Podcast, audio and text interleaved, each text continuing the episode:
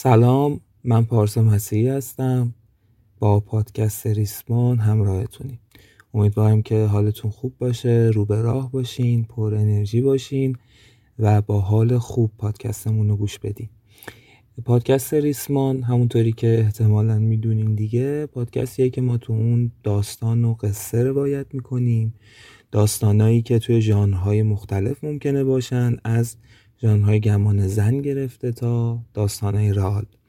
و اینم بگیم که قصه همون تعلیفی یعنی کپی شده نیستن یا اینکه ترجمه نیستن کاملا نوشته خودمونه و می‌تونیم بگیم که داستانهایی هستن که هر کدوم طرح یک رمانن یا حداقل می‌تونن باشن. به علاوه اینکه داستان ها ممکنه تک اپیزودی یا سریالی منتشر بشن و این اپیزود پنجم داستان سریالی روانکاو تاریکیه. امیدوارم که همراهمون بمونید و حمایتمون کنید. نکته ای که باز هم باید تکرارش کنیم اینه که این اپیزود هم به خاطر محتواش مناسب بچه ها نیست. کلا سریال روانکاو تاریکی مناسب بچه ها نیست. حالا ما سعی می‌کنیم اول هر اپیزود باز هم یادآوری بکنیم. و نکته آخر این که از اونجایی که داریم میگیم حرف از یک داستان سریالی می‌زنیم و میگیم که سریال روانکاو تاریکی. اگر الان به ما ملحق شدید لطفا از اپیزود اول داستان رو گوش بدید تا داستان براتون بی معنا نباشه.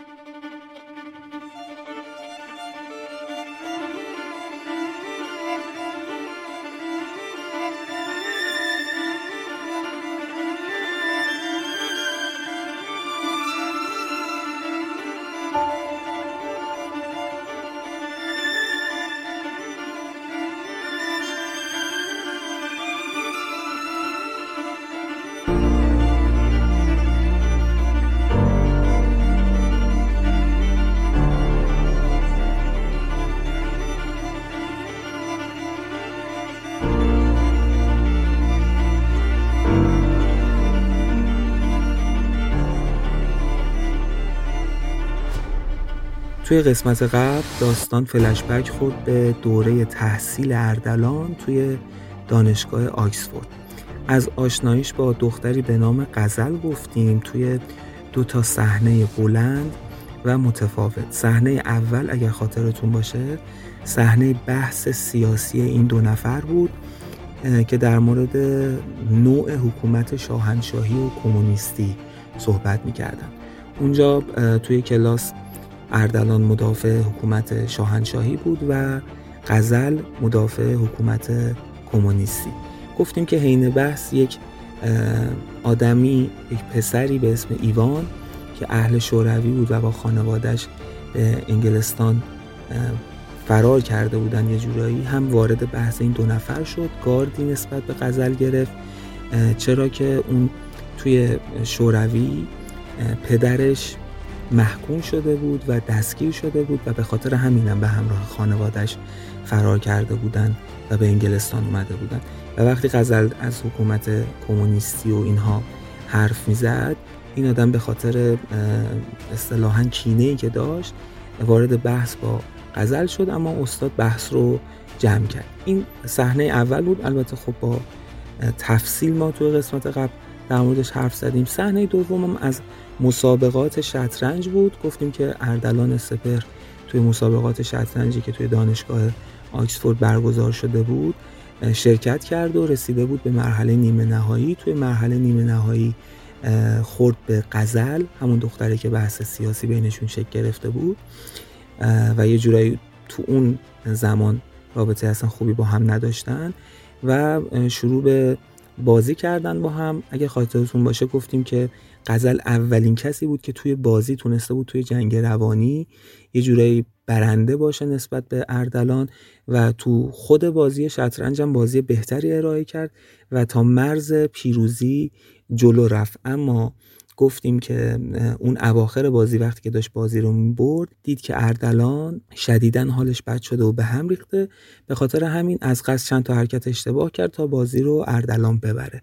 اردلان بازی رو برد. و بعد هم توی فینال باز هم به کمک غزل به صورت کنسه یا همون تقلب توی بازی شطرنج تونست که قهرمان این مسابقات بشه. این دوتا مرحله ای بود که ما البته گفتیم که می‌تونیم بگیم دو مرحله از عشق بودن توسط این دو نفر طی شد و حالا توی اپیزود پنجم میریم سراغ ادامه ماجرا و سومین مرحله ای که این دو نفر درگیرش بودن.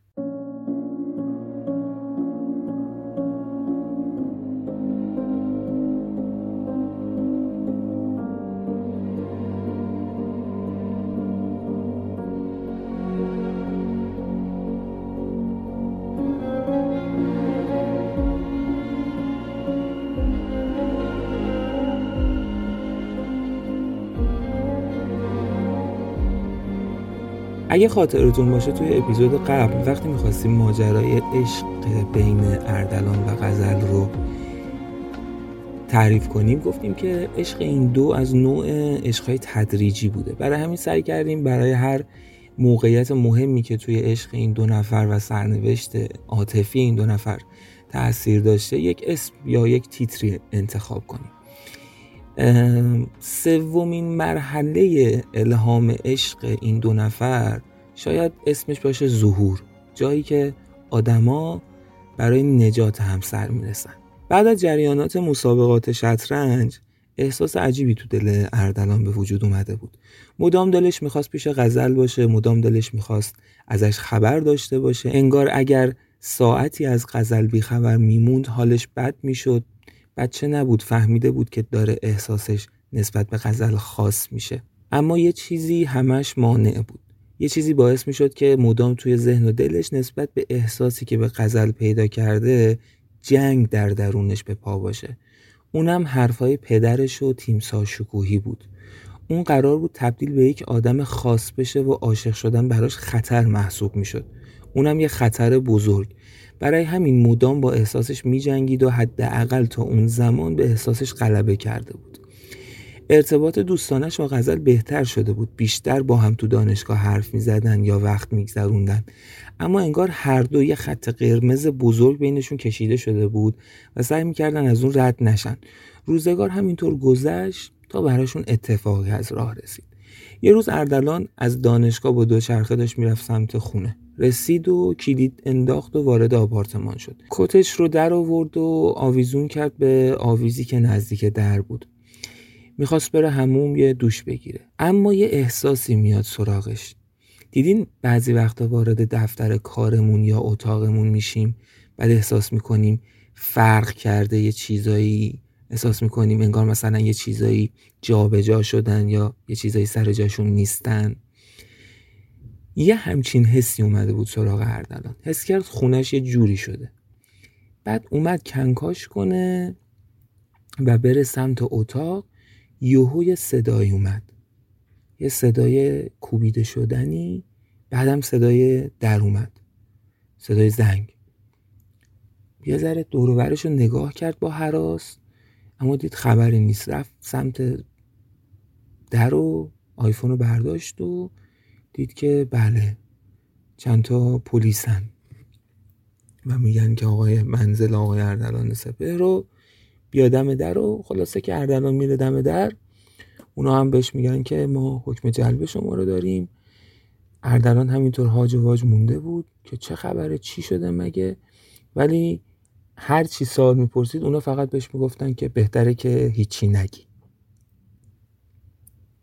به فاصله مدت زمان خیلی کوتاهی اردلان زندانی شد و وارد زندان شد و بعد از اون اصلا نمی‌دونست چه اتفاقی افتاده.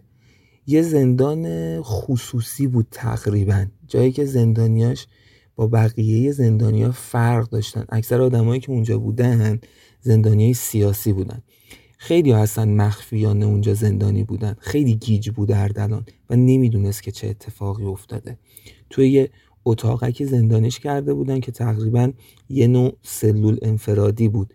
البته یه تایمایی با زندانیای دیگه هم صحبت می‌شد و کنار زندانیای دیگه قرار می‌گرفت. براشون دو وعده غذا می آوردن و همین. اتاقک هم یه توالت داشت و یه تخت. اتفاقی میفته اینه که یک بار یه نگهبانی که داشته برای اردلان غذا می آورده در رو باز می‌کنه غذا رو می‌ذاره روی زمین و به چشمای اردلان نگاه می‌کنه. یه کاغذی رو می‌ذاره توی سینی و بهش اشاره می‌کنه بعد در رو میبنده و میره. اردلان تعجب می‌کنه. میره سمت سینی غذا اون کاغذ رو بر میداره بعد می‌فهمه که همه این اتفاقا و زندانی شدن عجیبش از کجا آب می‌خوره. توی برگه یه جمله نوشته شده بود که همه چیز رو برای اردلان روشن می‌کرد. حالا چی بود اون جمله؟ این بود که اینکه درد و دلهای تختها هم می‌تونن از ناله های هوسناک باشن هم از دردهای یک زندانی. اینجا بود که فهمید همه اینا زیر سر سار است. ساره رو یادمونه دیگه؟ همون دختری که توی مهمونی اول سهشنبه های ماه میلادی که اردلان با پدرش می‌رفت اونجا و اون جلسه ای که تیمسار شکوهی اومد و همه رو مست کرد و بعد یک بازی به راه انداخت داشت اردلان رو می‌برد و برنده اون بازی می‌شد توی اون جمع. خیلی مهم که اگر این اتفاق براش میافتاد شاید خیلی به اعتبارش اضافه می‌شد.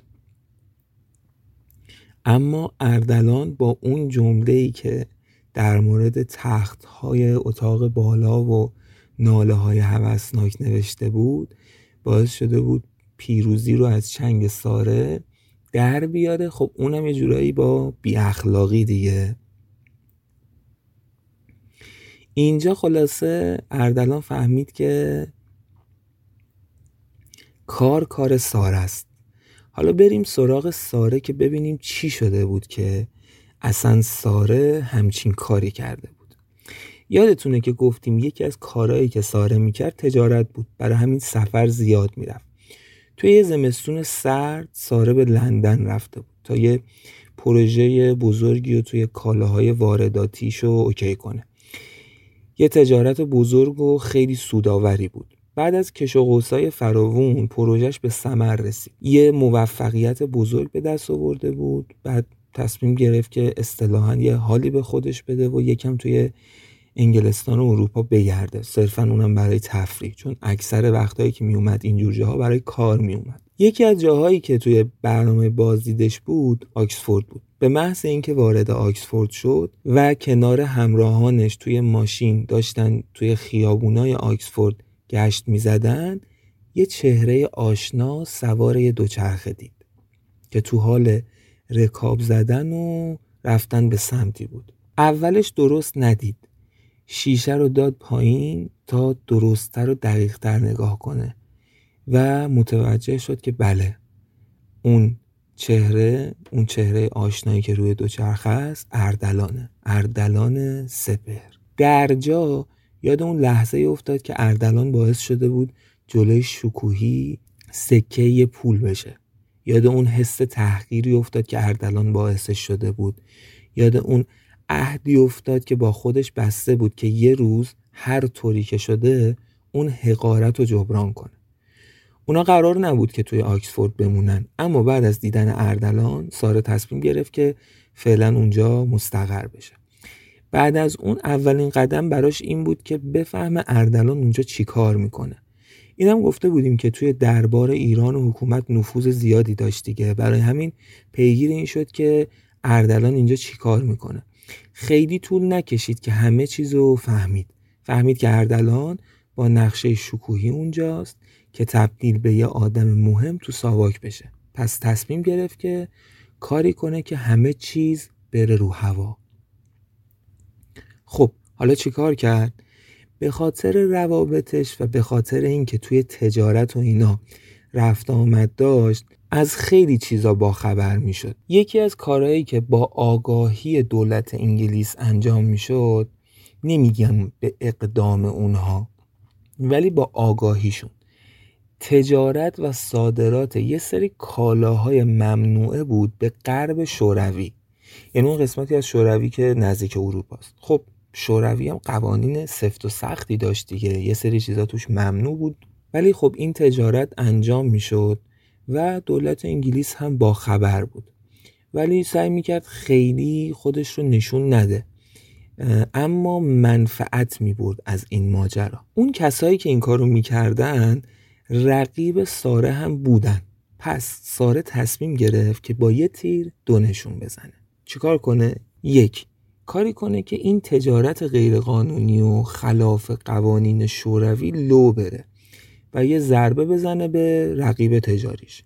دو خب این لو رفتن یه طبعاتی هم داره دیگه و بعد از اون میفتن دنبال این که ببینن چجوری این ماجرا لو رفته از طرف دولت انگلیس. حالا ساره جوری ماجرا رو چید که همه چیز بیفته گردن اردلان سپر چطوری؟ اول تایم ورود و خروج اردلان رو کامل در آورد و متوجه شد که اردلان صبحها میره بیرون و تقریبا شبها برمیگرده. ولی اینو مطمئن بود که صبحها تا بعد از ظهر خونه نمیاد.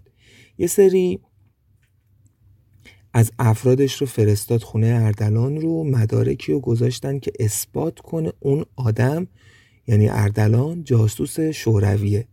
و اون به مقامات شوروی این موضوع رو لو داده. مثلا یه سری گزارشاتی که ثبت شده بود از این تجارت که انگار یه نفر زیر نظر داشته کارای این آدما رو. حتی اسم و مشخصات و لیست آدما و کارهایی که انجام می شده رو ثبت می کرده که در از همچین چیزی وجود نداشت و کار کار خود ساره بود. و این دیتاهای مختلف رو جاهای مختلف خونه اردلان قایم کرد. و وقتی که این کار انجام شد چند روزی صبر کرد و بعد خبر رو رسون به دولت شوروی بدون اینکه ردی از ساره به جا بمونه. و یه نفر رو عجیب کرد که سرکارگر اون افرادی بود که اون کالاهای قاچاق رو جابجا جا می‌کردن. و بهش پول هنگفتی هم داده بود که به پلیس انگلیس بگه یه فردی رو با مشخصات ظاهری اردلان اون اطراف چند بار دیده. این مثلا اگر خواستن بیا ترسیم کنه چهرهشو ساره بهش دیتاهای چهره اردلان رو داده بود. و حتی چند بارم بگه که با اون آدم درگیر شده سر اینکه هی اومده سرک میکشیده. دولت شوروی این ماجرا رو می‌فهمه و واکنش تندی هم نسبت به انگلستان نشون میده و انگلیس هم اظهار بی اطلاعی می‌کنه. اما میفتن دنبال اینکه کی رأس کار بوده و کی باعث شده این ماجرا لو بره. و اون افراد رو می‌گیرن و یکی از اون افراد همون فردی بوده که ساره بهش پول داده بود که به اردلان چند بار اومده اون طرف و سرک کشیده. بعدش هم با چند بار درگیر شده. خلاصه یه جورایی با پلیس صحبت می‌کنه که انگار این آدمه که شبیه به اردلان بوده میومده می‌رفته سرک میکشیده با آدمای اونجا صحبت می‌کرده و می‌خواسته اطلاعات به دست بیاره. بعد پلیس ازش پرسه خب اون کی بوده؟ اونم میگه خب من نمی‌دونم فقط چهرهش رو می‌شناسم و بعد پلیس هم با چهره نگاری می‌رسه به اردلان.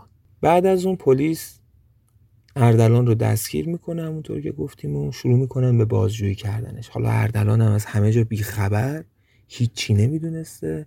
هر سالی ازش میپرسیدن اظهار بی اطلاعی می‌کرده.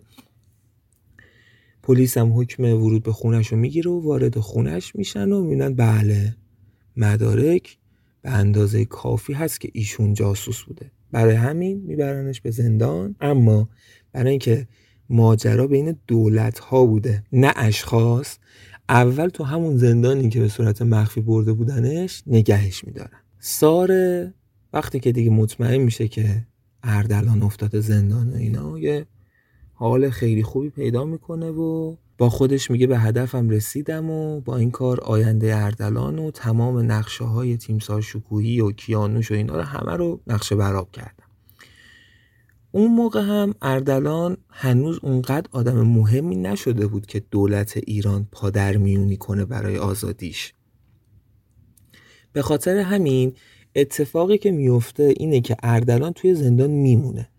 حال بد ترس و وحشت مدام همراهش بود. هیچ وقت با خودش فکر نمی کرد که یه روزی تاریکی اسارت رو تجربه کنه. دستاشو می‌کشید به این میله ها احساسشون می‌کرد بعد با خودش فکر می‌کرد چی شد اصلا من همچین جایی قرار گرفتم؟ اما نمی‌تونست برای سالهای ذهنش جوابی پیدا کنه. و اصلا هم کلا نمی‌دونست چه آینده ای تو انتظارشه. و نمی‌دونست باید چیکار کنه. حتی نمی‌دونست ساره چیکار کرده که این اینجاست. چطور تونسته این بلا رو ساره سرش بیاره؟ اونم بدون اینکه شکوهی و پدرش حتی بفهمن. این اتفاقا همه سمت اردلان بود. حالا بریم ببینیم دور غزل چه خبر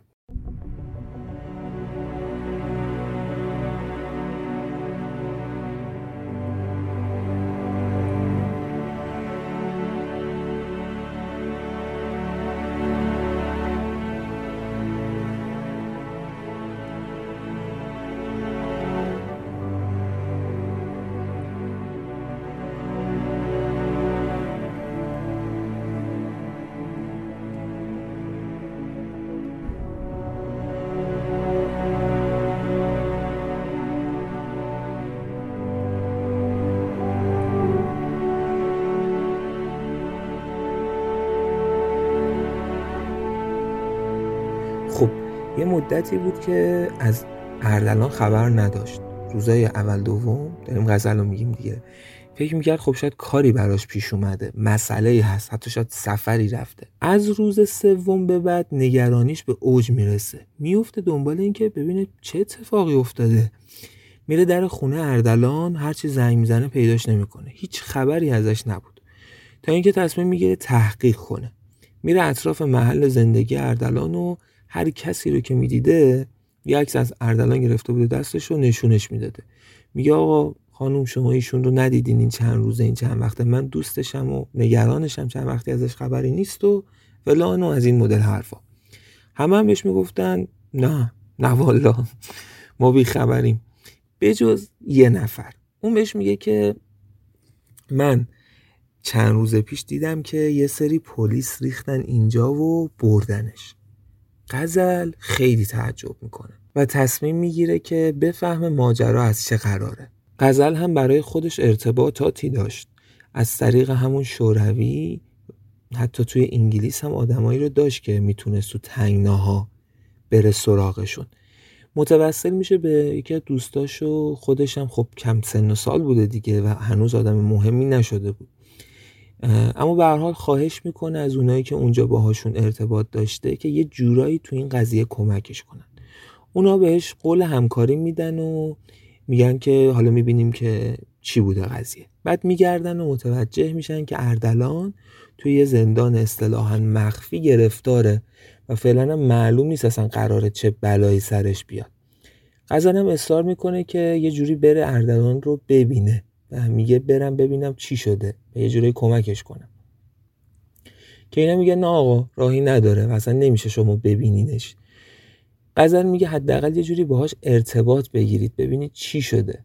و اونا هم میگن حالا باش این کارو می‌کنی یکی از زندانیایی که تو همون زندان بوده تو همون زندان مخفی در از یکی از آدمای همین گروه بوده. همینایی که وصل بودن به شوروی. گروه کمونیستی که به صورت مخفیانه تو انگلیس فعالیت می‌کردن. و در واقع اون آدم جاسوس بوده یه جورایی توی اون زندان. قرار ملاقاتی خلاصه باهاش ترتیب میدن و بهش میگن که یه جوری خودتو برسون به اردلان سپه رو ازش بپرس که چه اتفاقی افتاده براش.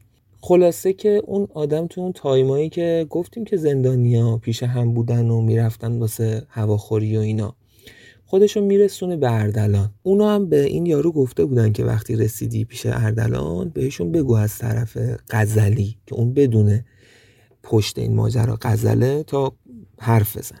خلاصه یارو میره پیش اردلان و بهش میگه که داستان چیه و ازش می‌پرسه که چی شده و چه اتفاقی افتاده که تو اینجایی. اردلان اول یکم شک می‌کنه یکم نگاه نگاش می‌کنه و تو ذهنش میگه که نکنه اینم قراره داستانی درست کنه واسه ما.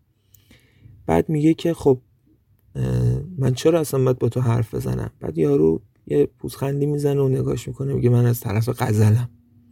بعد یه ذره جا می‌خوره اردلان که مثلا غزل چجوری تونسته به همچین جایی نفوذ کنه.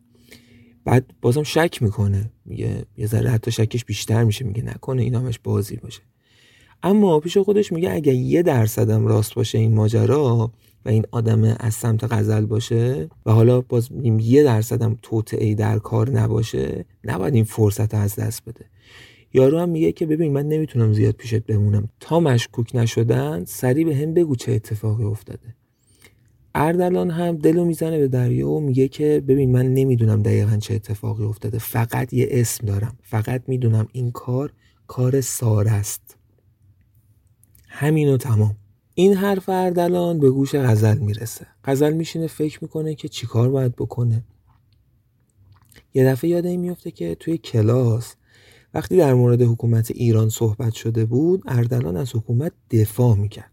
با خودش فکر می‌کنه که احتمال داره که خانوادش بتونن کاری کنن یا حتی یه ربطی داشته باشن به حکومت. و این قضیه دستگیر شدن اردلان هم شاید ربط به این داشته باشه که خب این تو سیاست و اینا یه ارتباطاتی خودش خانوادهش یا نزدیکانش دارن.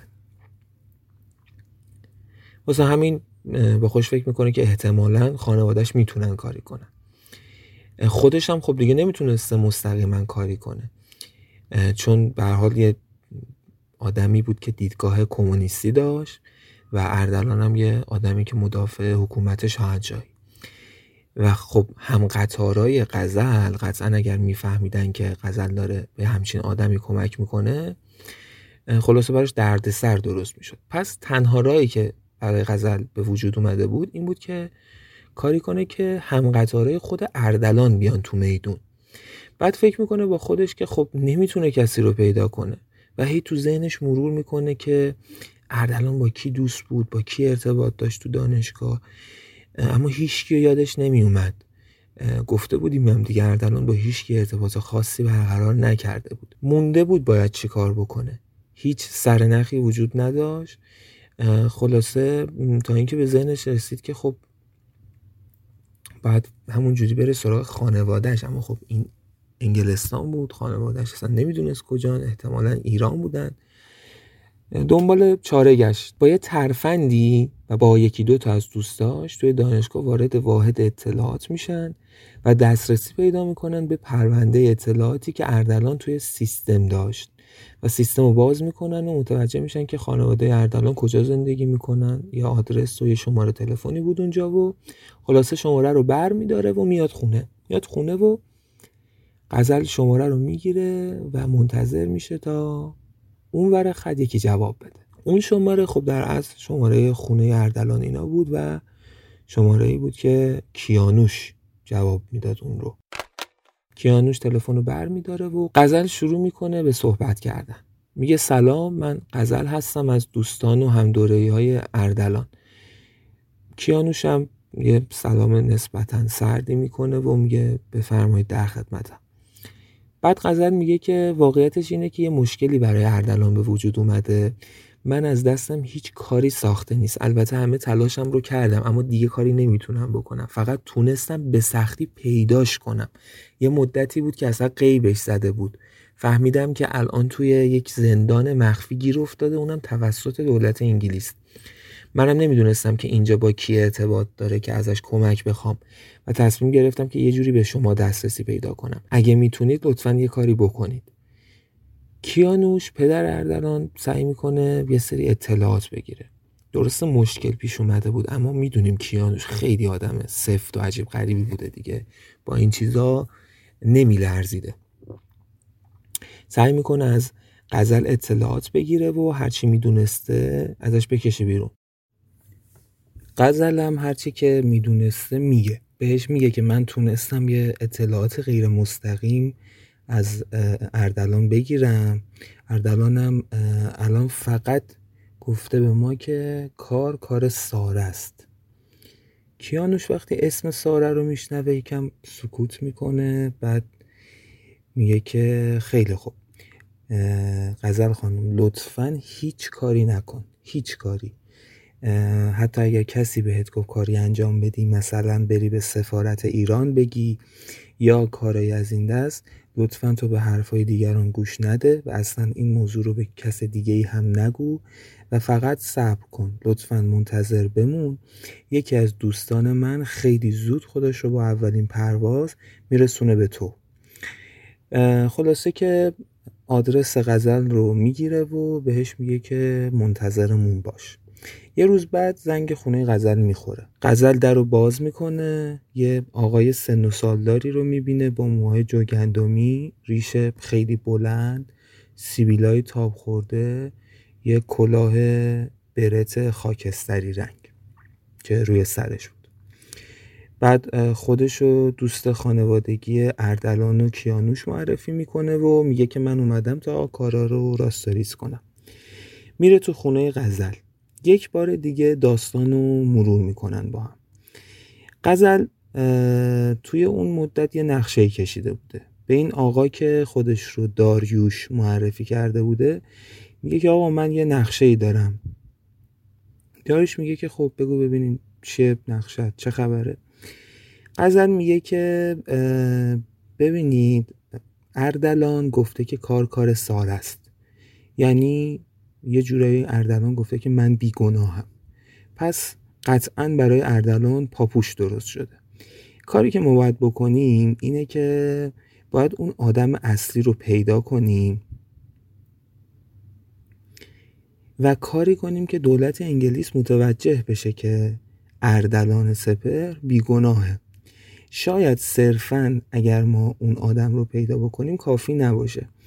نقش اصلی من اینه که من یه سری ارتباطاتی دارم که می‌تونم کاری کنم که اگر اون شخص پیدا شد آدم اصلی توی رسانه های شوروی روی اون آدم کار بشه. که احتمالا اون آدم هم همون ساره که اردلان گفته دیگه ما فقط باید ساره رو پیدا کنیم.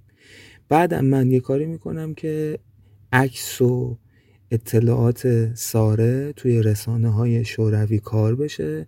اون وقت دولت انگلیس هم متوجه میشه که اردلان بیگناهه هم مجبور میشه که برای گرفتن ساره اقدام کنه و اردلان رو آزاد کنه چون دیگه ماجرا رسانه ای شده. داریوش یکم فکر می‌کنه خب اون ساره رو میشناخته دیگه می‌دونسته که اولا اگر بخواد بره سراغ ساره بخوان برن سراغ ساره داستان گرهدار میشه میپیچه تو هم. و اینکه ساره اونقدر باهوش هست که هیچ ردی از خودش نذاشته باشه. پس یه جورایی نمیشه این کارو کرد. اما خب نمی‌خواسته به غزل این رو بگه که ساره رو می‌شناسه. میگه چی بهش؟ میگه ببین نقشات خیلی خوبه اما ما اونقدر زمان نداریم تا بریم اون آدم رو پیدا کنیم.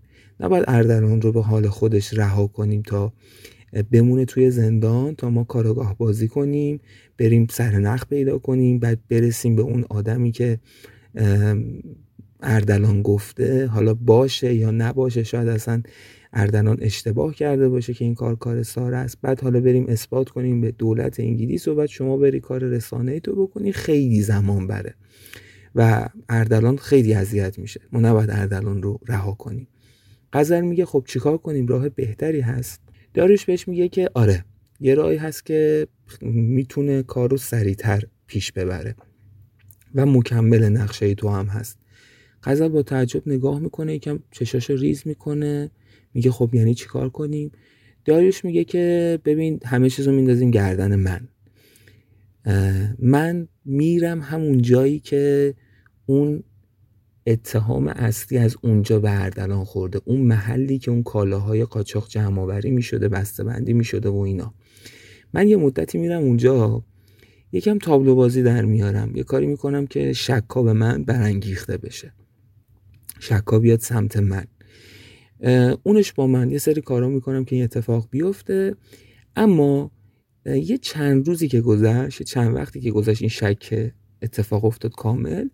اون کار رسانه ای رو تو همراه دوستات با نفوذی که توی رسانه های شوروی داری روی من انجام میدی رو عکس من انجام میدی. اما با یک هویت دیگه با یک هویت جعلی نه به اسم داریوش. غزل بهش میگه که خب این که خیلی خطر داره. می‌گیرن تو رو بعد برات دردسر درست میشه. میایم از چاله در میفتیم تو چاه. چه کاریه؟ خب همون آدم رو پیدا می‌کنیم.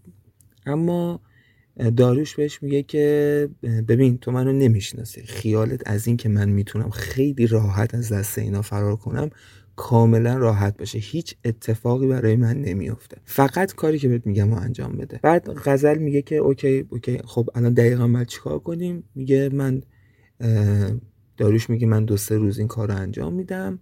بعد یهو قیبم می‌زنه. وقتی قیبم زد اون وقت تو سعی کن که با رسانه های شوروی ارتباط بگیری و اون خبر رو توی رسانه ها پخش کنن. و کاری که باید بکنی اینه که از ارتباطاتت استفاده کنی تا همونطور که با هم صحبتشو کردیم حتما عکس من به عنوان اون عامل لو رفتن این کار غیرقانونی انگلیسی ها منتشر شه.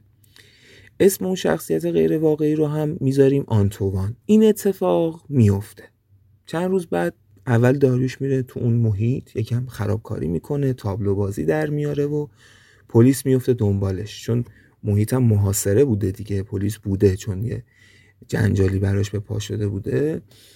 تحت اختیار و تحت نظر پلیس بوده. خلاصه داریوش چند باری خرابکاری می‌کنه و تابلو بازی در میاره و پلیس هم هی میفته دنبالش اما داریوش فرار می‌کنه. اون دو سه روز میگذره داریوش دفعه قیبش می‌زنه. غزل هم طبق قرارشون اون ارتباطی قرار بوده با رسانه شوروی بگیره رو می‌گیره و چند وقت بعد توی یکی از روزنامه های شوروی یه مطلبی کار میشه که دولت انگلستان به صورت غیرقانونی اقدام به دستگیری فردی به نام آنتوان کرده که هیچ کار اشتباهی انجام نداده این آدم. تنها به ما اطلاع داده که توی انگلیس داره این کار غیرقانونی و خلاف تعهداتمون انجام میشه. و الان چند روزیه که ما هیچ خبری از آنتوان نداریم. و احتمالا اونها آنتوان رو دستگیر کردن و یا اینکه سر به نیستش کردن. عکسش هم کار می‌کنن توی روزنامه و که اگر کسی دیدش یا خبری ازش داشت بهشون برسونه. توی یکی دو روز عکس داریوش با هویت آنتوان به عنوان عامل اصلی لو دادن ماجرای تجارت غیرقانونی انگلستان و یه جورایی همون جاسوسی که انگلیسی اسمش گذاشته بودن همه جا درس پیدا می‌کنه. و اونها فکر می‌کنن خب دیگه واقعا کار آدمی به اسم آنتوان بوده دیگه. یعنی خب تو رسانه شوروی هم منتشر شده بوده. جوری رسما گفته بودن آقا ما این این آدم به ما گفته بوده و حالا شما گرفتینش. چون داریوش هم قیبش زده بود دیگه حتی غزل هم نمیدیدش. و اتهام زده بودن به انگلیسی ها که شما اینو گرفتین. خب اینا هم نمی‌دونستن حالا این یارو کجا رفته چه بلایی سرش اومده.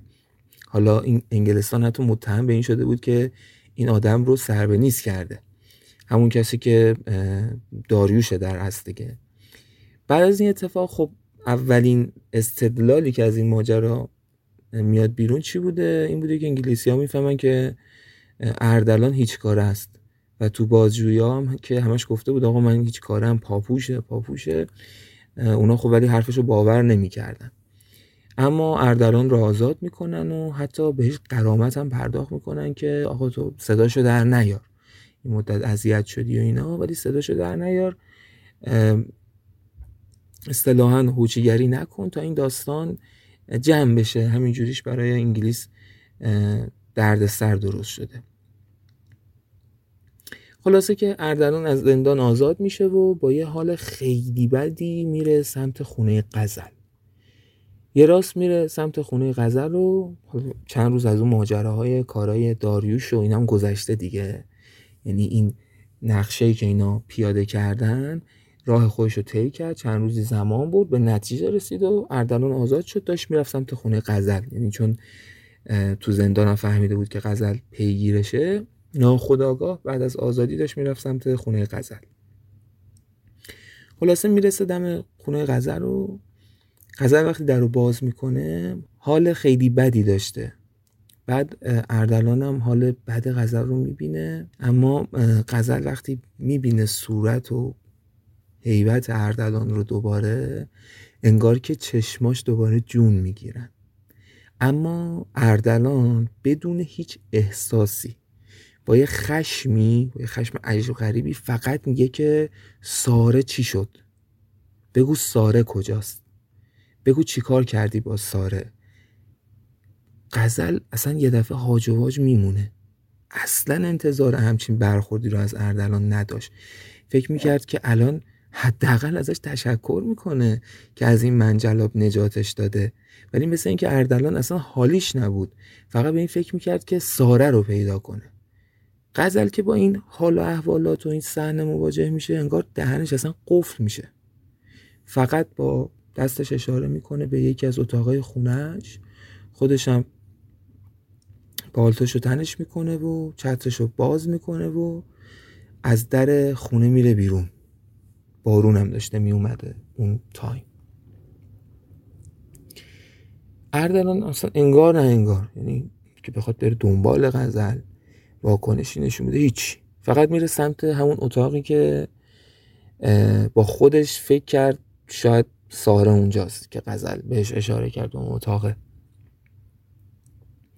در رو باز می‌کنه. یه دفعه با یه آدم سن و سالدار با موهای جوگندمی و ریشای بلند و یه کلاه برت خاکستری مواجه میشه که همون داروش خودمون بوده. بعد اردلان برمیگرده که به قذر نگاه کنه می‌بینه که در کوبیده شده و مثلا هم رفته هستن. رو می‌کنه به داریوش میگه تو کی هستی؟ داریوش نگاش می‌کنه. بعد میگه که من کسی هم که با کمک قزل نجاتت دادیم. بعد اردلان یکم چشاشو ریز می‌کنه. با دقت نگاه می‌کنه به داریوش بهش میگه که من تو رو می‌شناسم. داریوش هم یه دفعه لبخند می‌زنه و میگه که معلومه که می‌شناسی. بعد دست میندازه از کنار خط ریشش. ریش مصنوعیش رو در میاره. کلاه برت رو از سرش برمیداره. کلاگیس موهای جوگندمی رو باز می‌کنه از سرش و اردلان می‌بینه که بله پدرش کیانوشه که اونجاست.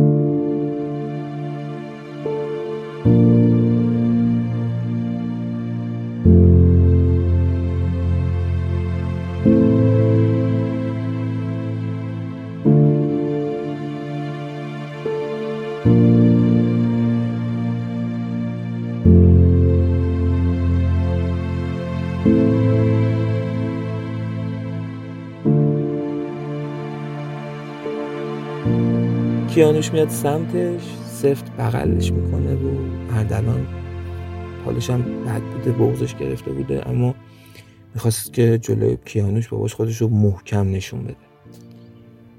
بعد با یه حالت طلبکاری اردلان بهش میگه که تو برای چی اومدی کمک من؟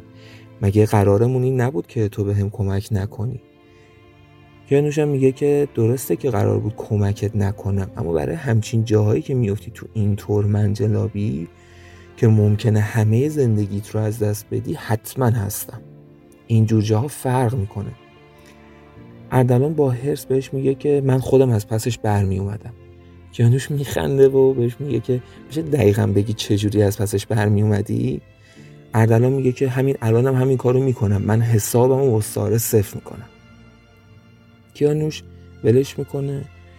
یه ذره فاصله می‌گیره ازش. اول یکم نگاه نگاش می‌کنه بعد میره سمت میز و پاکت سیگارشو بر میداره یه سیگاری آتیش می‌کنه لای پنجره رو باز می‌کنه و شروع می‌کنه کام گرفتن و دود سیگار رو پخش کردن. بعد بهش میگه که ببین پسر سعی کن قدم اشتباه بر نداری. سعی کن احساساتت هیچ وقت تحت تاثیرت قرار نده. ساره می‌خواست یه بار به تو ضربه بزنه و به خیال خودش این کارم کرد. ولی بازم به تو باخت. مهم اینه که تو الان آزادی الان می‌تونی ادامه راهت رو بری. ساره حتما می‌خواسته راه تو رو ببره. می‌خواسته نذاره تو پیشرفت کنی. می‌خواسته نذاره تو به اهدافت برسی. حالا تو توی مسیرت قرار داری. اون ضربه ای رو که باید به ساره می‌زدی زدی. اما یاد بگیر احساساتت رو کنترل کنی. اگر ضربه دیگه به ساره وارد کنی ضربه محکمتری می‌خوری. و توی آینده برات مشکل به وجود میاد. بعدش کیانوش رو می‌کنه به سمت در ورودی و میگه اون دختری که رفت حقش نبود اینجوری باهاش برخورد کنی. این کسی بود که باعث شد تو نجات پیدا کنی. اگر اون به من نمی‌گفت شاید ما حالا حالا ها متوجه نمی شدیم که چه اتفاقی برای تو افتاده. اما تو انقدر درگیر خشم نسبت به ساره شدی که اصلا یادت رفت از اون دختر تشکر کنی. ولی اردلان تو باید سرمایه هات رو حفظ کنی. اون دختر و ارتباط هایی که باهاش داری یه سرمایه است. اما یادت باشه سرمایه هیچ وقت نباید تبدیل به خطر بشه. هیچ وقت خودش نباید برای تبدیل به یه باطلاق بشه. مواظب احساسات نسبت به اون دختر باش. مواظب احساسات اون دختر نسبت به خودت باش. شما نباید وارد فضای عاطفی بشید. منم دیگه باید برم. وقتی برای موندن ندارم. همین الان پلیس انگلیس در به در دنبال آنتوانه. و من باید سریعتر به ایران برگردم. بعدم بهش میگه که حتی غزل هم نباید بفهمه که اون کسی که اینجا بوده کیانوش بوده. اون فکر می‌کنه من داریوشم. داریوشی که تبدیل به آنتوان شده. بعدم بلند میشه و دوباره اردلان رو در آغوش می‌گیره و آخرین جمله که بهش میگه اینه که مواظب باش. مواظب باش و نزار حاشیه ای واسط درست بشه. تو فقط یه مدت دیگه اینجایی و بعدش وظیفه های مهمتری داری. منتظرت هستم و مطمئنم که از پس همه کارا برمیای. پالتوش رو تنش می‌کنه کلاه برتش رو می‌ذاره روی سرش کلاه گیس و ریش مصنوعی هم که داشت و میندازه توی کیفش و از در خروجی خارج میشه و پاشو می‌ذاره توی خیابونای بارون زده آکسفورد تا بره به سمت فرودگاه و برگرده به ایران. وقتی که کیانوش میره اردلان انگار تازه متوجه میشه که کجاست. انگار تازه می‌فهمه که چه اتفاقاتی دور برش داره میفته. تازه می‌فهمه که قزل چه لطفی در حقش کرده بود. و بازم انگار تازه می‌فهمه که چقدر بد با غزل رفتار کرده و چقدر ناراحت از رفتاری که با غزل داشته. برای همین تصمیم می‌گیره که جبران کنه. همونجا میشینه صبر می‌کنه تا غزل برگرده. اما خوابش می‌بره. نیمه شب غزل برمیگرده. صدای کلید انداختن توی قفل در اردلان رو از خواب بیدار می‌کنه و غزل وارد میشه. اردلان بدون هیچ مقدمه میگه غزل من معذرت می‌خوام. غزل من نمی‌خواستم. غزل حرفشو قطع می‌کنه. میگه اردلان لطفا همین الان از خونه من برو. همه چیز برای تو فقط یه بازیه. تو فقط به برد و باخت فکر می‌کنی. هیچ چیز دیگه برای تو مهم نیست. فقط برای تو مهمه که تحت هر شرایطی برنده باشی. آدمای اطرافت هم صرفا برای تو یه وسیله که کمکت کنن تا برنده بشی. اردلان میاد توضیح بده. غزل بهش میگه که ازت خواهش می‌کنم همین الان از خونه من برو بیرون. اردلان یکه می‌خوره. سرشو میندازه پایین و میره بیرون. در و پشت سرش میبنده و قدم زنان از اونجا دور میشه و میره به سمت آپارتمان خودش و توی تمام مدتم فقط به یه چیز فکر می‌کرده به قزل بازم مدتی زمان میگذره و شاید وارد مرحله چهارم عشق میشن این دو نفر. مرحله ای که شاید باید اسمشو گذاشت جبران یا شاید هم اثبات. جایی که یکی از طرفین حس می‌کنه ضعف نشون داده. اونم به صورت ناخداگاه و دائما دنبال فرصتیه تا خودشو اثبات کنه. اونم نه برای به دست آوردن بلکه برای اینکه به طرفش بفهمونه که اونقدرها هم بد نیست.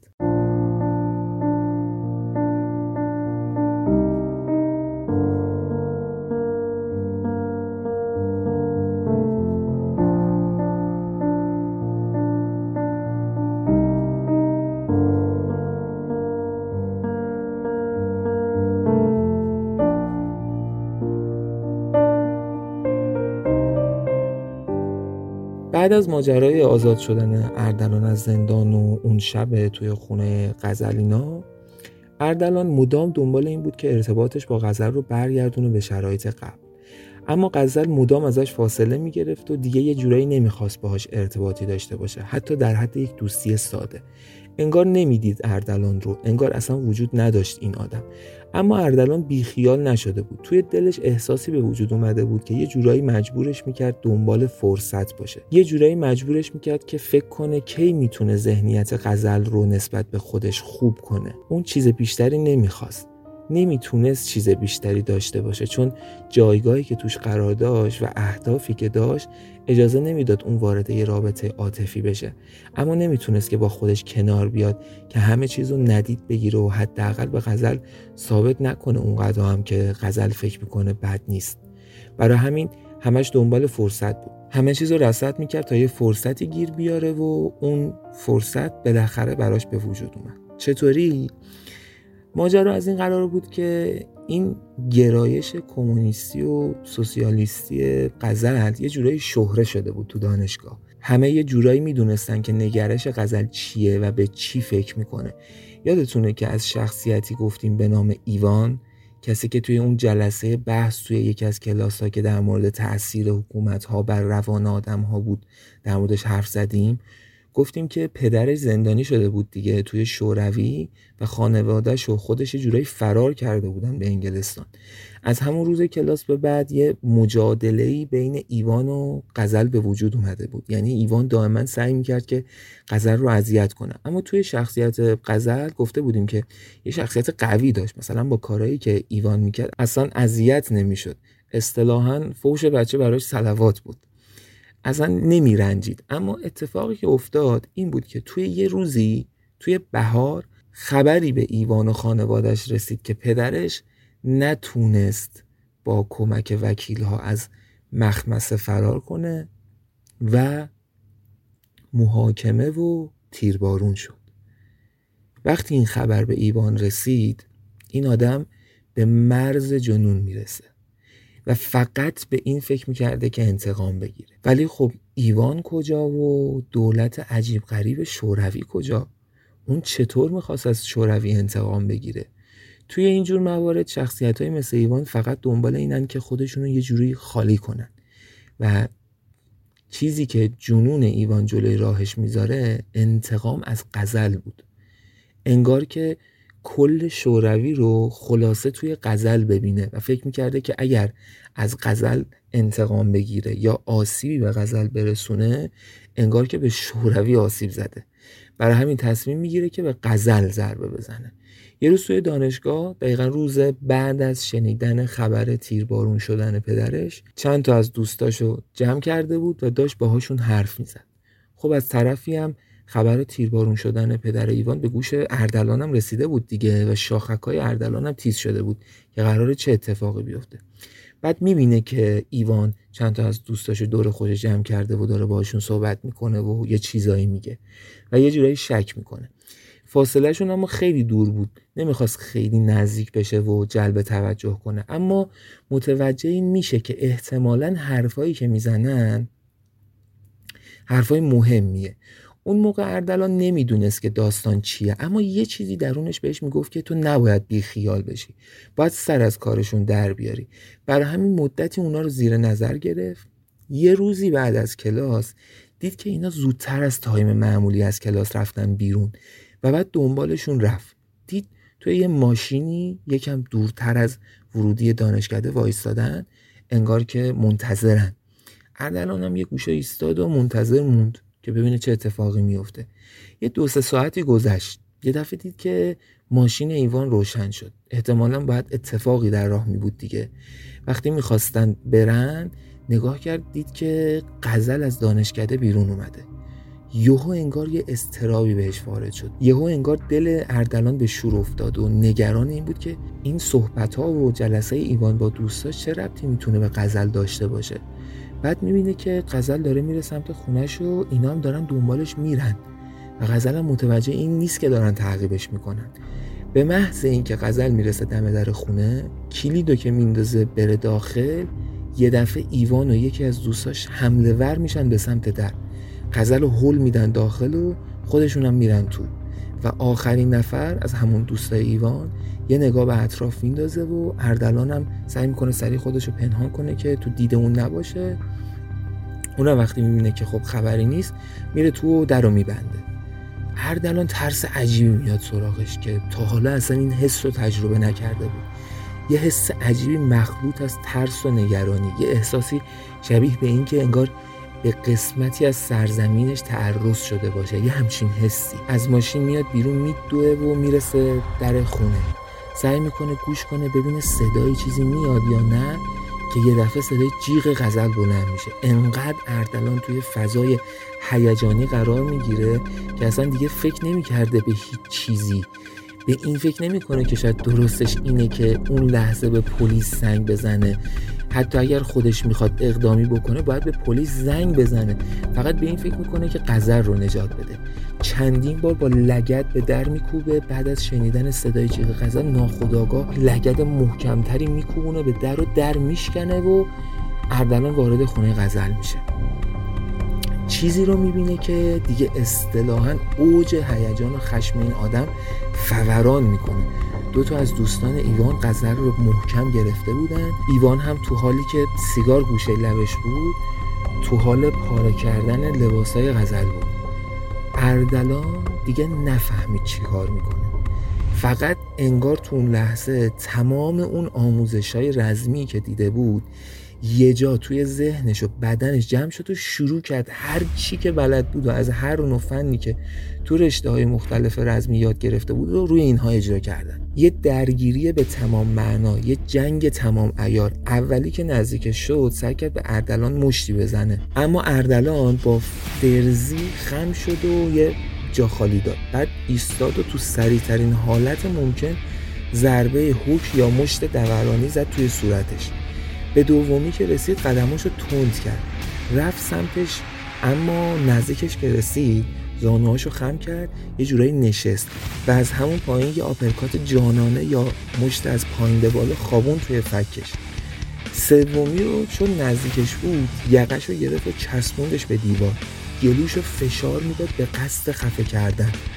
تو همین حال ایوان یه گلدون سفالی که دکوری خونه غزل بود رو محکم کوبون توی سر اردلان اردلان گیج شد. اون دو نفری که ضربه خورده بودن بلند میشن تو همون حال دستای اردلان رو می‌گیرن و ایوان شروع می‌کنه تند و بیوقته موج زدن تو شکم اردلان اردلان تمام قدرتش رو جمع می‌کنه و دستای اون دو نفر رو یه جورایی تکیهگاه می‌کنه و پاهاشو میاره بالا و میکوبونه تو صورت ایوان. بعد دستاشو از دستای اون دو نفر که گرفته بودنش آزاد می‌کنه. اما تا میاد به خودش به جنبه این دفعه ستایی میریزن سرش. و با چند تا ضربه اردلان روی زمین میافته. صدای گریه غزل بلند میشه. وقتی که روی زمین بوده پا یکیشون رو می‌گیره اردلان رو می‌کشه و اون طرف می‌خوره زمین. از فرصت استفاده می‌کنه و سریع از زمین بلند میشه. خون جلوی چشاشو گرفته. رقصی روی پای راستش رفت. پای چپش رو روی هوا چرخوند و دولی و چایی مرگباری رو نشون روی شقیقش اونم درجا بیهوش میشه. نفر بعدی رو سرش رو می‌گیره و میکوبونه به میز. و فقط میمونه اردلان و ایوان. ایوان با گاردی که گرفته بود با مشت میاد سمت اردلان. اردلان جا خالی می‌داده و فقط سعی می‌کرد با دستخونی و پیشبینی حرکات ایوان جا خالی بده. اینجوری هم حسابی رفته بود مخ ایوان هم فضا باز شده بود تا اردلان بتونه حرف بزنه. و چی میگه؟ تو اون حال که هی داشته جا خالی می‌داده از ضربات ایوان. میگه که خیال کردیم چون ستاین از پستون بر نمیاد. ده تا مثل شما رو یه تنه حریفم. اما می‌دونی چیه؟ حیف که پلیس تو راهه. من قبل از اینکه وارد خونه بشم به پلیس زنگ زدم. تا چند دقیقه دیگه می‌رسن و وقتا می‌دونی که سرنوشت پدرت برای تو هم اتفاق میفته چون تو هم اینجا مرتکب جرم تجاوز شدی. همین کلمه ها باعث میشه ذهن ایوان به هم بریزه و یه دفعه سعی کنه که فرار کنه. نیت اردلان هم کلا همین بود دیگه. و وقتی داشتن فرار می‌کردن جلوشون رو نمی‌گیره. و ایوانو یکی از دوستاش فرار می‌کنن. اون یکی که بیهوش مونده بود رو اردلان میبنده به صندلی و حالا واقعا زنگ می‌زنه به پلیس. تو همین هنگ که منتظر میشه پلیس بیاد میره سمت غزل. غزل سرش انداخته بود پایین چشماش پر از اشک بودن. گوشه لبش خون اومده بود. چشماش سرخ به تمام معنا بودن. موهاش پریشون شده بودن. اردلان دیگه انگار اراده از خودش نداشت. قذر رو می‌کشه بین بازوهای خسته خودش. یه دستشو آروم تو حالتی که انگار میترسید از واکنش غزل میاره بالا و میرخصونتش لای موهای آفتابی غزل و بهش میگه که ببخشید که دیر رسیدم. غزلم هیچی نمی‌گفته و فقط گریه می‌کرده اردلان ادامه میده که غزل منو ببخش. بابت همه بی اهمیتی ها منو ببخش. من نمی‌تونم بدون تو نفس بکشم. نمی‌تونم بدون تو زندگی کنم. نمی‌تونم ببینم حالت اینطوریه. و غزل هم فقط گریه می‌کرده می‌دونم الان یه بغض عاشقانه تو چشماتون هست. پس ادیتور عزیزمون جواد جان یه آهنگ خوب بذار که همه دلمون رفت برای این دوتا.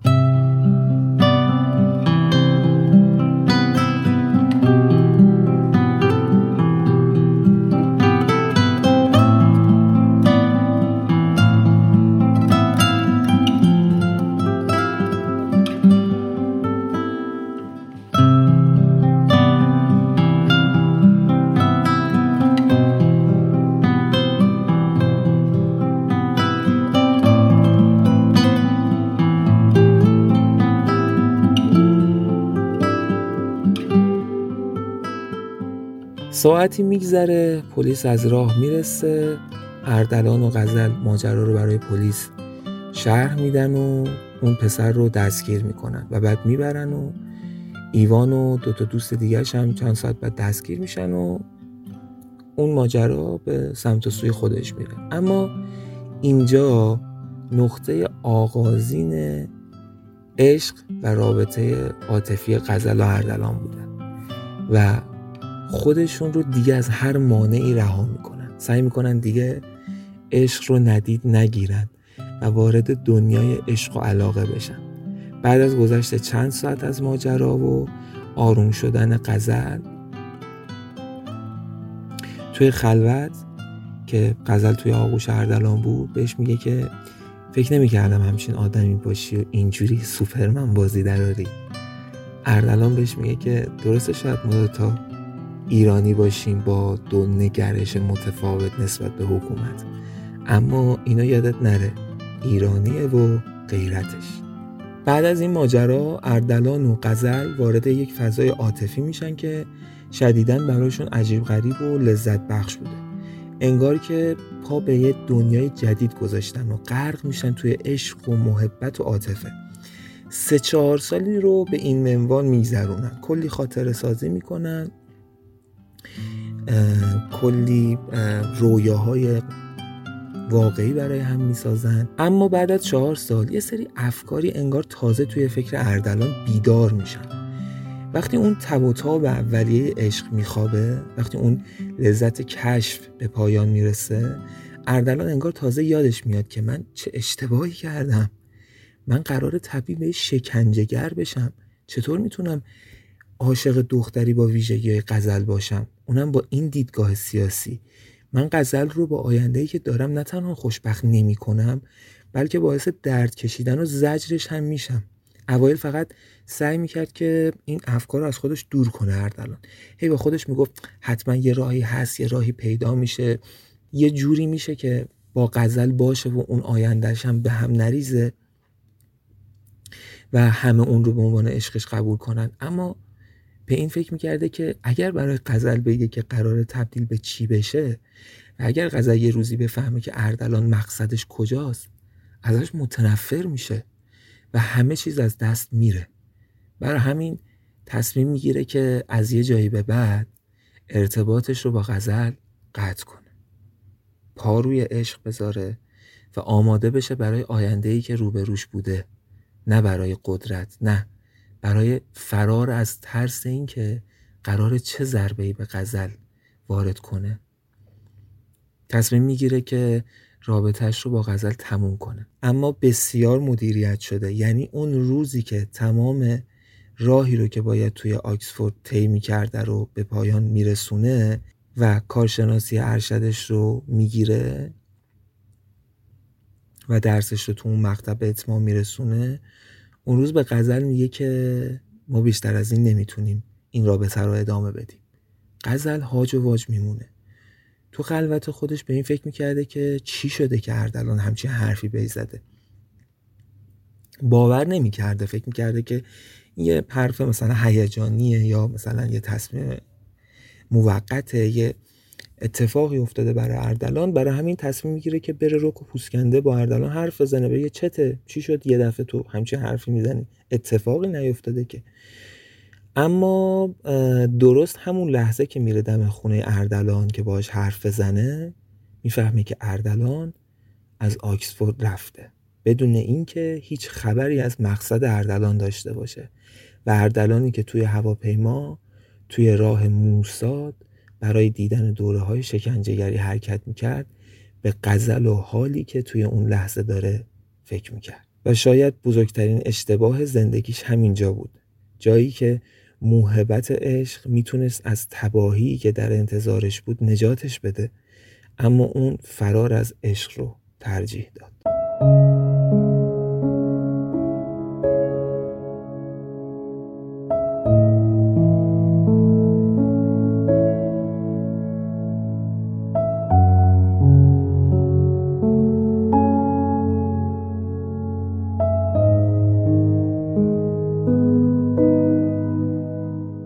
حالا برمیگردیم به همون جایی که داستان انتهای اپیزود سوم تموم شد.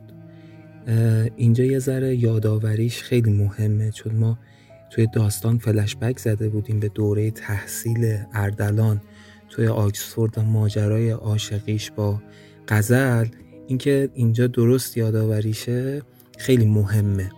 اگه خاطرتون باشه توی آخر اپیزود سوم رسیده بودیم به اینجا که اردلان بعد از گذروندن دوره کارشناسی و کارشناسی ارشد توی رشته روانشناسی توی آکسفورد و بعدش گذروندن دوره شکنجهگری توی موساد اومده بود توی ساواک و طی سالیان تبدیل شده بود به وحشتناک ترین شکنجهگر ساواک. حتی لقب شکنجهگر تاریکی رو بهش داده بودن. مدت ها شکنجهگر بود. حس قاتل بودن رو تجربه کرده بود و به قول معروف همه جوره تاریکی درونش نفوذ کرده بود. تا اینکه گفتیم چرخ روزگار چرخید و بعد از مدت ها بهش کیسی معرفی شد وقتی رفت توی اتاق بازجویی مواجه شد با اینکه روی صندلی بازجویی عشق دیرینش قزل نشسته. تو حالی که به خاطر نقابی که اردلان همیشه به عنوان شکنجهگر تاریکی روی صورتش داشت قزل متوجه این نمیشه که اون کسی که قرار بازجوییش کنه همون اردلان سپر عشق قدیمیشه خب خیلی موقعیت عجیبیه دیگه. شما فکر کن یه همچین عشق عجیب غریبی بین دوتا آدم شکل گرفته بوده توی یه زمانی بعد یکی از طرفین این رابطه عاشقی و عاطفی و بیخبر تموم کرده بود بدون اینکه طرف مقابلش اصلا خبری ازش داشته باشه بیخبر گذاشته بود رفته بود و بعد از سالها توی یه همچین موقعیتی روبروی همون فردی قرار می‌گیره که سالها قبل ترکش کرده. اردلان انقدر شکه شده بود و توی همون لحظه اول همه این خاطراتی که ما یه بخشیش رو تعریف کردیم توی اپیزود چهارم و این اپیزود همش از جلوی چشش رد شد. همه این خاطرات مرور شد. واقعا تسلطش رو از دست داده بود. به این فکر کرد که نیاز به فکر کردن داره و از طرفی هم نباید خب تابلو بازی در می آورد. در اتاق بازجویی رو بست و اومد بیرون. یکی از همکاراش اومد گفتش که چی شد؟ چرا نرفتی سراغش؟ اردلان گفتش که نمی‌دونم چرا یه دفعه یه درد عجیبی تو معدم احساس کردم. حالا بد شده بود. برم یه قرصی بخورم یکم آرومترشم بد بیام. به این بهونه رفت توی دفتر کار خودش نشست. شروع کرد به فکر کردن. به این فکر کرد که خب الان تو این موقعیت باید چیکار کنه؟ چون حالا اون باید غزل رو بازجویی می‌کرد و از اون مهمتر شکنجش می‌کرد و ازش حرف می‌کشید. حالا شما فکر کنید چه موقعیت زجرآور و عجیبیه دیگه که آدمی مجبور باشه عشقش رو کسی رو که یه روزی عاشقانه دوستش داشته رو کسی که با اون عشق رو فهمیده رو شکنجه کنه. یه بار با تمام سختیش به خاطر اینکه دقیقا توی همچین موقعیت های قرار نگیره عشقش غزل رو ترک کرده بود. اما حالا اینجا گیر افتاده بود. حالا انگار روزگار گوشه رینگ گیرش انداخته بود. و داشت میکوبون و محکم و بیوقفه داشت می‌زد اردلان رو. با خودش خیلی فکر کرد که باید چی کار کنه. به این فکر کرد که با شیوه های دیگه با شیوه های کلامی یه کاری کنه که غزل حرف بزنه و اطلاعات لازمه رو بده. و بعد اردلان یه جوری فراریش بده غزل رو. اگر یه جوری می‌تونست این کار رو انجام بده احتمال داشت بتونه جون غزل رو نجات بده. چرا؟ چون اگه غزل حرف می‌زد و اطلاعاتش رو می‌داد و بعد فرار می‌کرد یه جورایی تبدیل به یه کیس بی ارزش می‌شد. دیگه برای سازمان به اون معنای قبل ارزشمند نبود. درسته که اونا باز هم تعقیبش می‌کردن باز هم تلاش می‌کردن که بگیرنش اما نه به اون معنای قبل. به خاطر اینکه حداقل توی اون زمان ارزشش رو از دست می‌داد. مگر یعنی اینکه حالا دوباره می‌رفت و به فعالیتاش دوباره ادامه می‌داد. اما تو اون موقعیت اگر غزل اطلاعاتش رو می‌داد به اردلان اردلان راحت تر می‌تونست فراریش بده. و حداقل تمرکز ساواک برای دستگیریش کمتر از حالتی می‌شد که اطلاعاتش هنوز دست خودشه و هنوز دست اوله. اما اگر همینجا میموند و حرف نمی‌زد یا حتی اگر حرف می‌زد در هر صورت میکشتنش. تو بهترین حالت ممکن اگر نمی‌خواستن مثل خیلی از کیس ها سر به نیستش کنن میفرستادنش دادگاه و اونجا هم قاضی براش می‌برید که جاسوسی کرده و هرچی اتهام که می‌شد بهش می‌زدن و آخرم اعدامش می‌کردن احتمالا. ولی اگرم حرف نمی‌زد بازم تو شکنجه میکشتنش. برای همین هیچ راهی برای غزل وجود نداشت. بهترین راهی که به ذهن اردلان می‌رسید همین بود که غزل اطلاعات رو بده و بعدش هم خود اردلان فراریش بده. اما از طرف یه مردلان نمی‌خواست غزل بفهمه که این اردلانه که باید اونا بازجویی کنه. نمی‌خواست بفهمه که اردلان الان جز اون سازمانیه که غزل رو گرفته و شکنجهش می‌خواد بکنه و خیلی از موارد دیگه که باعث وارد شدن فشار به غزل بوده. برای همین تصمیم گرفت که پرونده رو اول دست خودش نگه داره و سفت و سخت وایسته رو این که پرونده دست خودش بمونه. بعدم رفت پیش بالا دستی و اینا شروع کرد به بهانه ها که من پرونده آدم رو خوندم این از اون دست آدما نیست که با شکنجه حرف بزنه.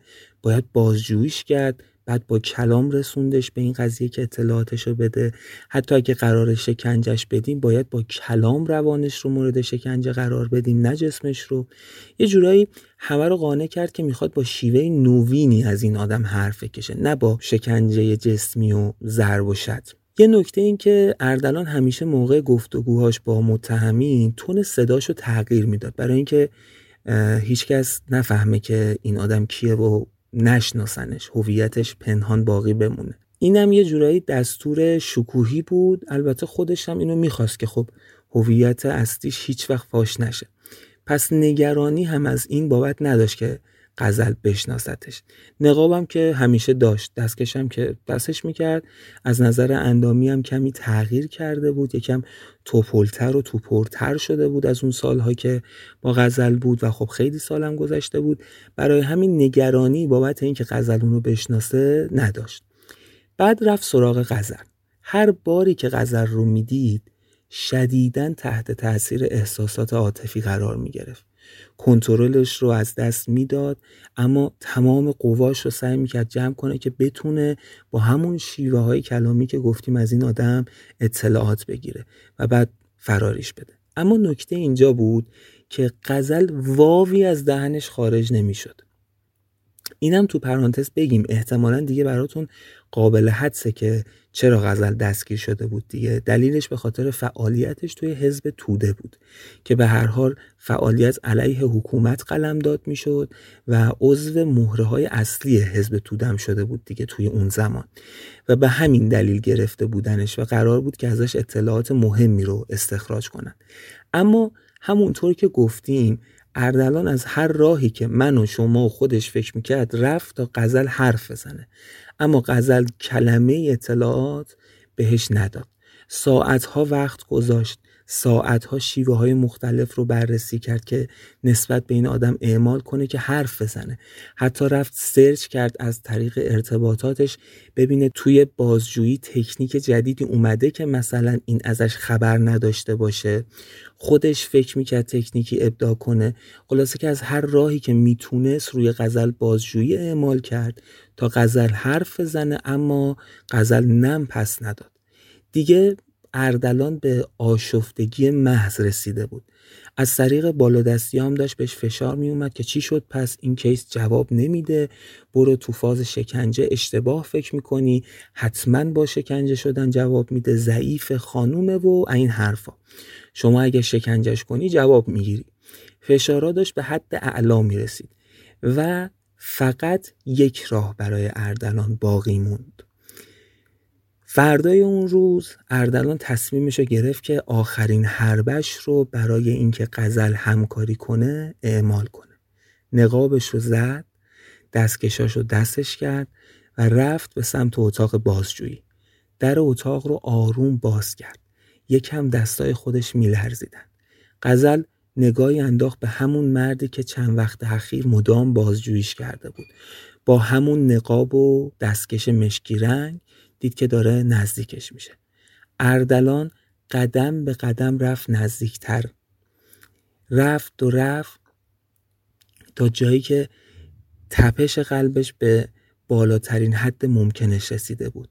رسید جلوی پای قزل زانوهاشو خم کرد و جلوی پای قزل زانو زد. قزل تعجب محض شده بود که چه اتفاقی داره میفته. اردلان دستش رو برد پشت کمرش کلتش از کمرش بیرون آورد مسلحش کرد و گذاشت روی شقیقه خودش و با دست چپش نقابش رو داد بالا.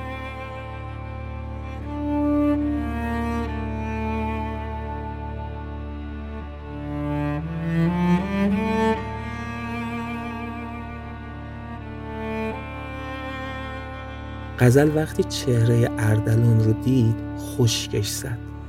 مات و مبهود فقط به صورت اردلانی نگاه می‌کرد که جا افتاده تر و ترسناک شده بود. صورتش رو میشناخت اما انگار اون آدم رو نمیشناخت. انقدر شک شده بود که بدون اینکه تغییری توی اجزای صورتش به وجود بیاد اشکاش میریختن پایین. یه چند دقیقه سکوت محض بود بینشون. اردلان جرأت نمی‌کرد چشماشو باز کنه که تو چشمای غزل نگاه کنه. شرم داشت. از جایی که توش بود از آدمی که بهش تبدیل شده بود انگار تو اون لحظه تازه متوجه شده بود که کجاست. انگار تازه یادش اومده بود که چقدر تاریک شده چقدر تاریکی درونش نفوذ کرده و برعکس تمام دوران قبل که به خودش افتخار می‌کرد که احساس قدرت می‌کرد حالا دلش می‌خواست زمین دهن باز کنه و بره توش. دلش می‌خواست اصلا نباشه. به سختی چشماشو باز کرد و نگاه کرد به صورت پر از اشک غزل. نمی‌خواست غزل با حرفاش بیشتر شرمندش کنه. برای همین شروع کرد خودش به حرف زدن و گفتش که غزل هیچ وقت فکر نمی کردم توی همچین جایی قرار بگیریم. هیچ وقت فکر نمی کردم اصلا دوباره ببینمت. اصلا فکر نمی کردم اینجا ببینمت توی همچین موقعیتی ببینمت. شاید اگه یه روزی میفهمیدم قراره توی همچین موقعیتی قرار بگیرم. با اینکه مجبور بودم اما هیچ وقت این مسیر رو نمی اومدم اما منو ببخش قزل الانم فقط باید اینو بهت بگم که ازت خواهش می‌کنم که حرف بزنی. غزل تو حرف بزن. تو به من اطلاعاتت رو بده. من به شرفم قسمت میدم که فراریت میدم. من یه کاری می‌کنم از اینجا خلاص بشی. ولی اگه حرف نزنی اونا جلوی چشمم پرپرت می‌کنن. اونا جلوی چشمم شکنجت میدن جلوی چشمم میکشنت. التماست می‌کنم. به عشقمون قسمت میدم. به هر چی که بینمون بوده به محبتی که بینمون بوده قسمت میدم. حرف بزن. نزار بیشتر از این جفتمون زجر بکشیم. می‌دونم شاید از من اصلا دیگه بدت بیاد. می‌دونم ازم ناراحتی که اونطور بی خبر گذاشتم رفتم. اما الان می‌فهمی برای چی من رفتم. مسیر زندگی من دست خودم نبود. برام انتخاب کرده بودن. منو مجبور کرده بودن که این راهو بیام. منو فرستاده بودن روانشناسی بخونم که بلد بشم چجوری آدما رو شکنجه کنم که چجوری به حفره های وجودی آدما نفوذ کنم. ببخش منو غزل ازت خواهش می‌کنم التماست می‌کنم که حرف بزنی. من فراریت میدم نمی‌ذارم تو این شرایط بمونی. حتی اگر به قیمت جون خودم تموم بشه و اگر الانم حرف نزنی و بازم بخوای هیچی نگی دیگه هیچ کاری از دست من بر نمیاد. جز اینکه خودم رو بکشم. پس انتخاب کن. یا حرف بزن یا من ماشه رو می‌کشم و خودم رو خلاص می‌کنم. غزل با یه صدای خیلی آروم که انگار که مخلوط شده باشه با بغز گلوش بهش گفتش که می‌دونی من برای چی اینجام؟ می‌دونی من چرا اینجا گیر کردم؟ برای اینکه فقط فهمیده بودم تو ایرانی. اومدم دنبال تو. اومدم که تو رو پیدا کنم. چون دیگه نمی‌تونستم بدون تو نفس بکشم. نمی‌تونستم بدون تو زندگی کنم. نمی‌تونستم بدون تو ادامه بدم. همش با خودم می‌گفتم یا نباید تو رو می‌دیدم یا نباید پیدات می‌کردم یا نباید عاشقت می‌شدم یا حالا که شدم دیگه نمی‌تونم بدون تو زندگی کنم. اومدم ایران. هر جایی که فکر کنی گشتم هر تحقیقی که فکر کنی کردم اما نبودی. اما پیدات نمی کردم اما هیچ جا ردی ازت نبود. به خاطر عقایدم به خاطر آرمان هم وارد حزب توده شدم و سعی کردم همینجا زندگی کنم تا تو رو پیدا کنم. تا اینکه دوباره برگرده اون روزای خوبمون. تا اینکه دوباره برگرده اون عاشقیمون. اما حالا دارم می‌بینم همون کسی که تمام این شبای زندان به عشق اون تونستم دووم بیارم. تمام شکنجه های زندان رو تحمل کردم. تمام بازی های روانی رو تحمل کردم که زنده بمونم که شده یک بار دیگه ببینم همون شکنجهگر تاریکی اون آدم. همون کسیه که همه هم عقیده های من و حتی خود من از شنیدن اسمش از شنیدن لقبش ترس به جونمون میافتاد. آره آره اردلان اون ماشه رو بکش اما نه به سمت خودت به سمت من. منو خلاص کن. منو خلاص کن. منی که همه زندگیم اشتباهی بود اردلان اما دوباره میفته به التماس. غزل بهت التماس می‌کنم. غزل به هر چی که میپرستی به هر چی که اعتقاد داری اگر هنوز یه درصد منو دوست داری به هر چیزی که برات مهمه قسمت میدم حرف بزن. حرف بزن وگرنه من خودمو می‌کشم. غزل دیگه بلند بلند به حق افتاده بود. اردلانم از گوشه چشماش اش جاری شده بود. تو همین حین که یه فضای غمانگیز تراژدیک بین این دو نفر به وجود اومده بود یه دفعه صدای شلیک فضای اتاق رو پر کرد. چند ثانیه بعد اردلان که چشماشو از صدای شلیک به صورت ناخداگاه بسته بود باز کرد و روبروش صورت پر از خون غزر رو دید و پیشونی سوراخ شده با گلولش رو اول با وحشت و تعجب به اسلحه خودش نگاه کرد که تیری ازش شلیک نشده بود با سرعت و بیوقفه برگشت به سمت در خروجی و تیمسار شکوهی رو دید که تو حالی که داشت کلتش رو توی کمرش میذاشت داشت از در اتاق خارج می‌شد.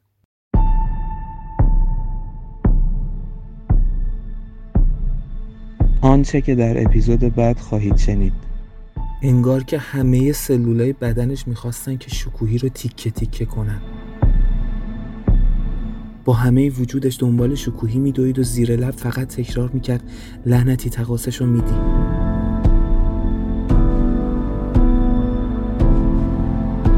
به این فکر می‌کرد که یعنی کشته میشه و هیچ وقت نمی‌تونه انتقام غزل رو بگیره؟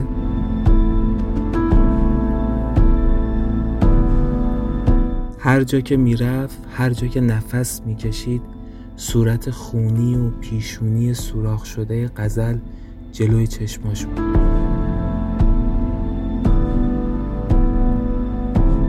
اون تنها یه درخواست داشت. اونم این که اگر پیروز شدن شکوهی رو تحویل اون بدن.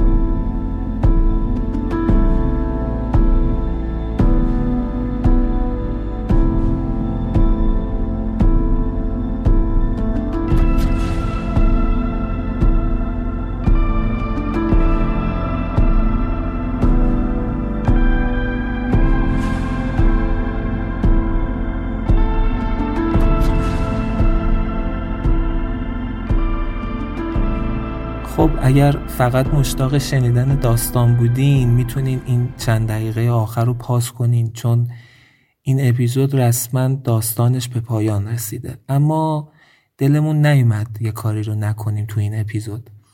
همونطور که متوجه شدین تو این قسمت اردلان شخصیت اولمون یکی از عزیزانش رو عشقش رو از دست داد.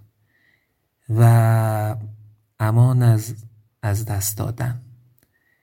فرقی نمی‌کنه پاکترین آدم روی زمین باشی یا آلوده ترین هرچی که باشی از دست دادن عزیز می‌تونه نابود کننده باشه.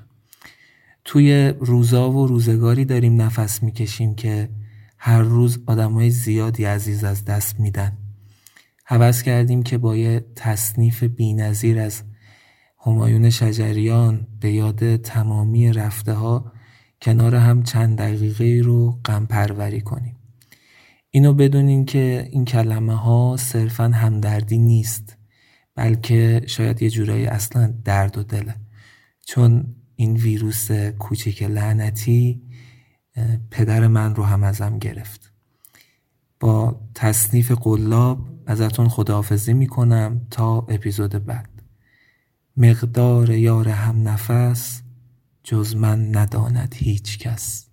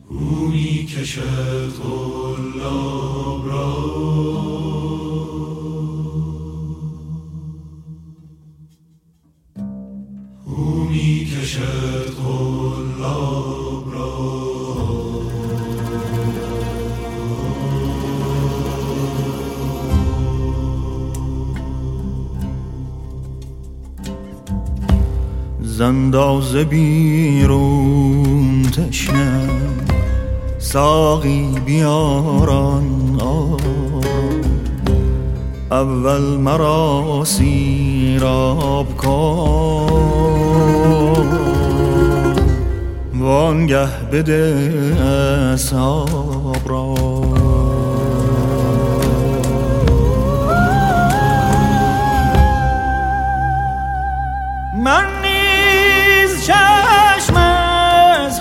خوش برمی نکردم پیش از این روز فراغ دوستان.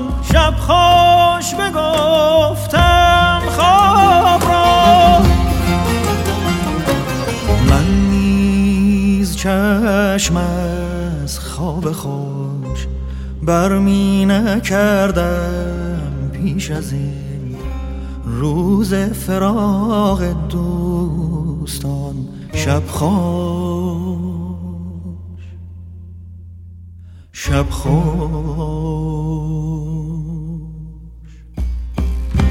شب خوش بگفتم خواب را. شب خوش بگفتم خواب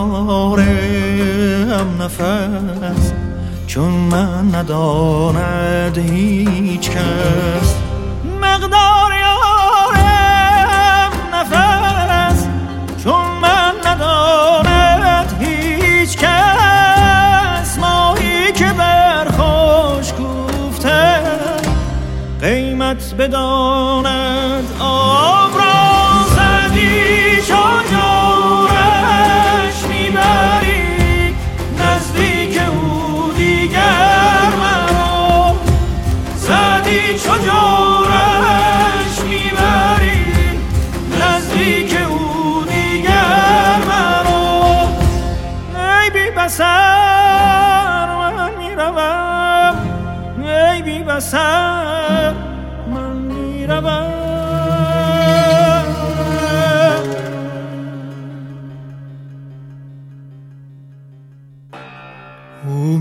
می